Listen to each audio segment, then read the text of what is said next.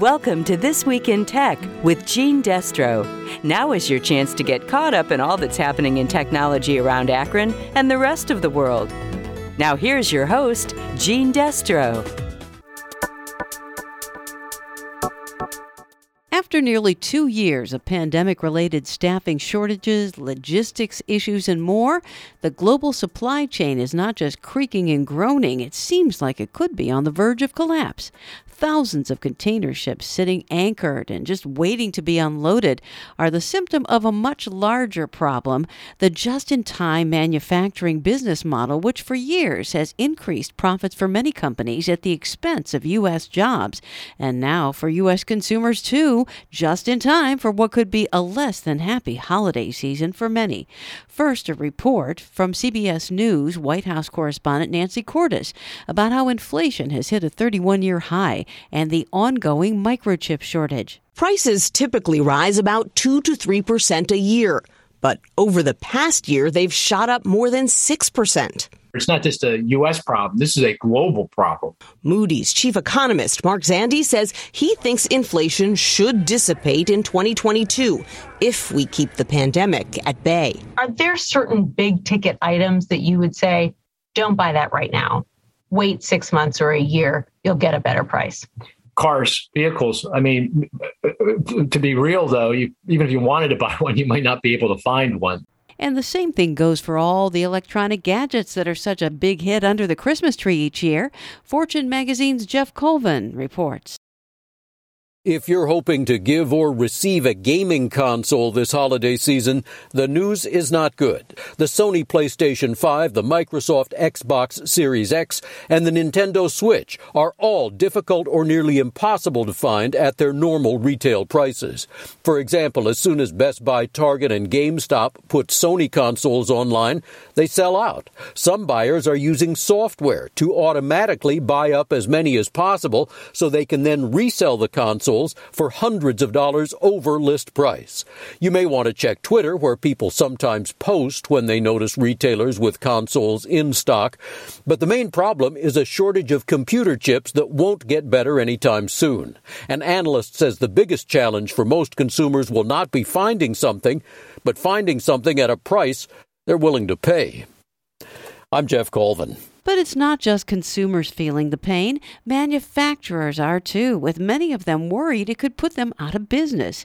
Ethan Karp is the president and CEO of Magnet, which is a nonprofit consulting group that helps manufacturers in Northeast Ohio succeed. Every single manufacturer has huge problems with supply chain. They can't get the products they need, and they can't get their products out, both because they're missing things and everything is screwed up in the supply chain. So that means that on-time deliveries, that means that their customers just simply are missing metrics every single day. And it's a huge problem for every manufacturer. So there has been at least a little bit of progress towards getting those container ships unloaded as President Biden recently helped ensure that the big ports on the West Coast are now staying open 24 hours a day. Do you think that's going to do anything to help resolve the problem? It's incredible to everyone that that is our bottleneck today. All this online shopping that really fueled things through the pandemic and has brought manufacturing online has also stretched manufacturers to the brink. And literally what would happen, I talked to a manufacturer yesterday, and this manufacturer said that their supplier, who would normally send them batches of their core product, the raw material every single month, said it's going to be six months until you get a next shipment, and then we don't know when the next shipment's going to be after that. The crazy part about this is the supply chains are so screwed up. He ended up getting that supply the next day rather than six months from now. He has no idea when he'll get another shipment. So rather than being a success story, this is to show you the chaos of what's going on and the fact that it is sitting at our ports in those container ships literally stymieing our country's economy because these manufacturers can't get their products out is a little bit beyond me to think why is 24/7 heck why don't we have you know military to unload these things? It is literally stopping our economy and there are solutions available. So i'm glad that they're doing whatever they're doing to fix that because we know a huge part of the problem is these hundreds of containers just sitting there waiting to be unloaded. And I've also heard that one of the big reasons is also because there aren't enough truckers to actually take it where it needs to go once it gets off the shifts. There aren't enough truckers. There aren't even enough people in the manufacturing head they had these products to be able to make this stuff. The labor shortage cuts across everything. You see it in restaurants, but these manufacturers can't get the people they need to make these products, even if they had the raw materials. It is absolutely going to start being a huge issue that we as consumers see when we start seeing real shortages of the products that we want. I don't think we've seen it much yet. We're still getting most of the things we want, but it's going to bad up and build up and be a real problem for us in a few months. So, what can manufacturers in our area, obviously they're at the end of the supply chain, is there anything that they can do, or is there anything that Ohioans and other types of businesses other than manufacturing can do to help move this along, or do we just have kind of a bottleneck that just can't be helped until we get those container ships unloaded? Two stories. One, I hear about, and these are chip related stories. I hear about manufacturers saying, well, I need these microchips. I need them for my product. They're not a huge percentage of the cost of my product. So I went on quote unquote the black market. It's not really a black market. I mean, these are perfectly legal sales, but these are basically brokers who will say, if you want to pay 10 times the amount, I can get you what you need for your product. I'm hearing more manufacturers doing that 10 times the amount. If you look at the shipping rates in and out of China, those have gone up something like 5 to 10x. They're paying 10x to get the product in. So it's driving prices up. So we're in an inflationary period right now. Companies can pass those prices on, and that's what happening. And that's what's happening. Prices are going up. So the first thing, people can get what they need if they pay through the nose.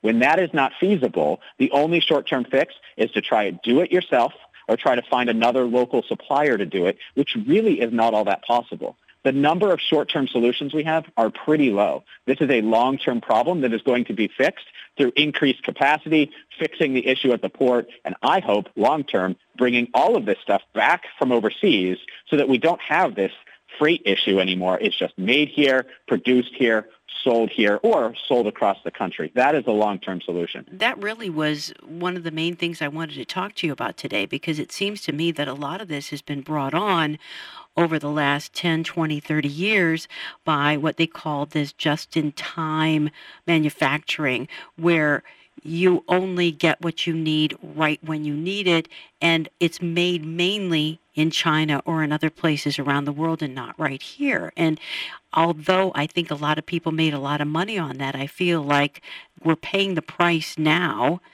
in an unforeseen way for a practice that a lot of people made a lot of money on in the past. And now we, the consumers, are paying the price on it. We, the consumers, drive all of this, though, because while people made money off of it, it was at the expense of other companies.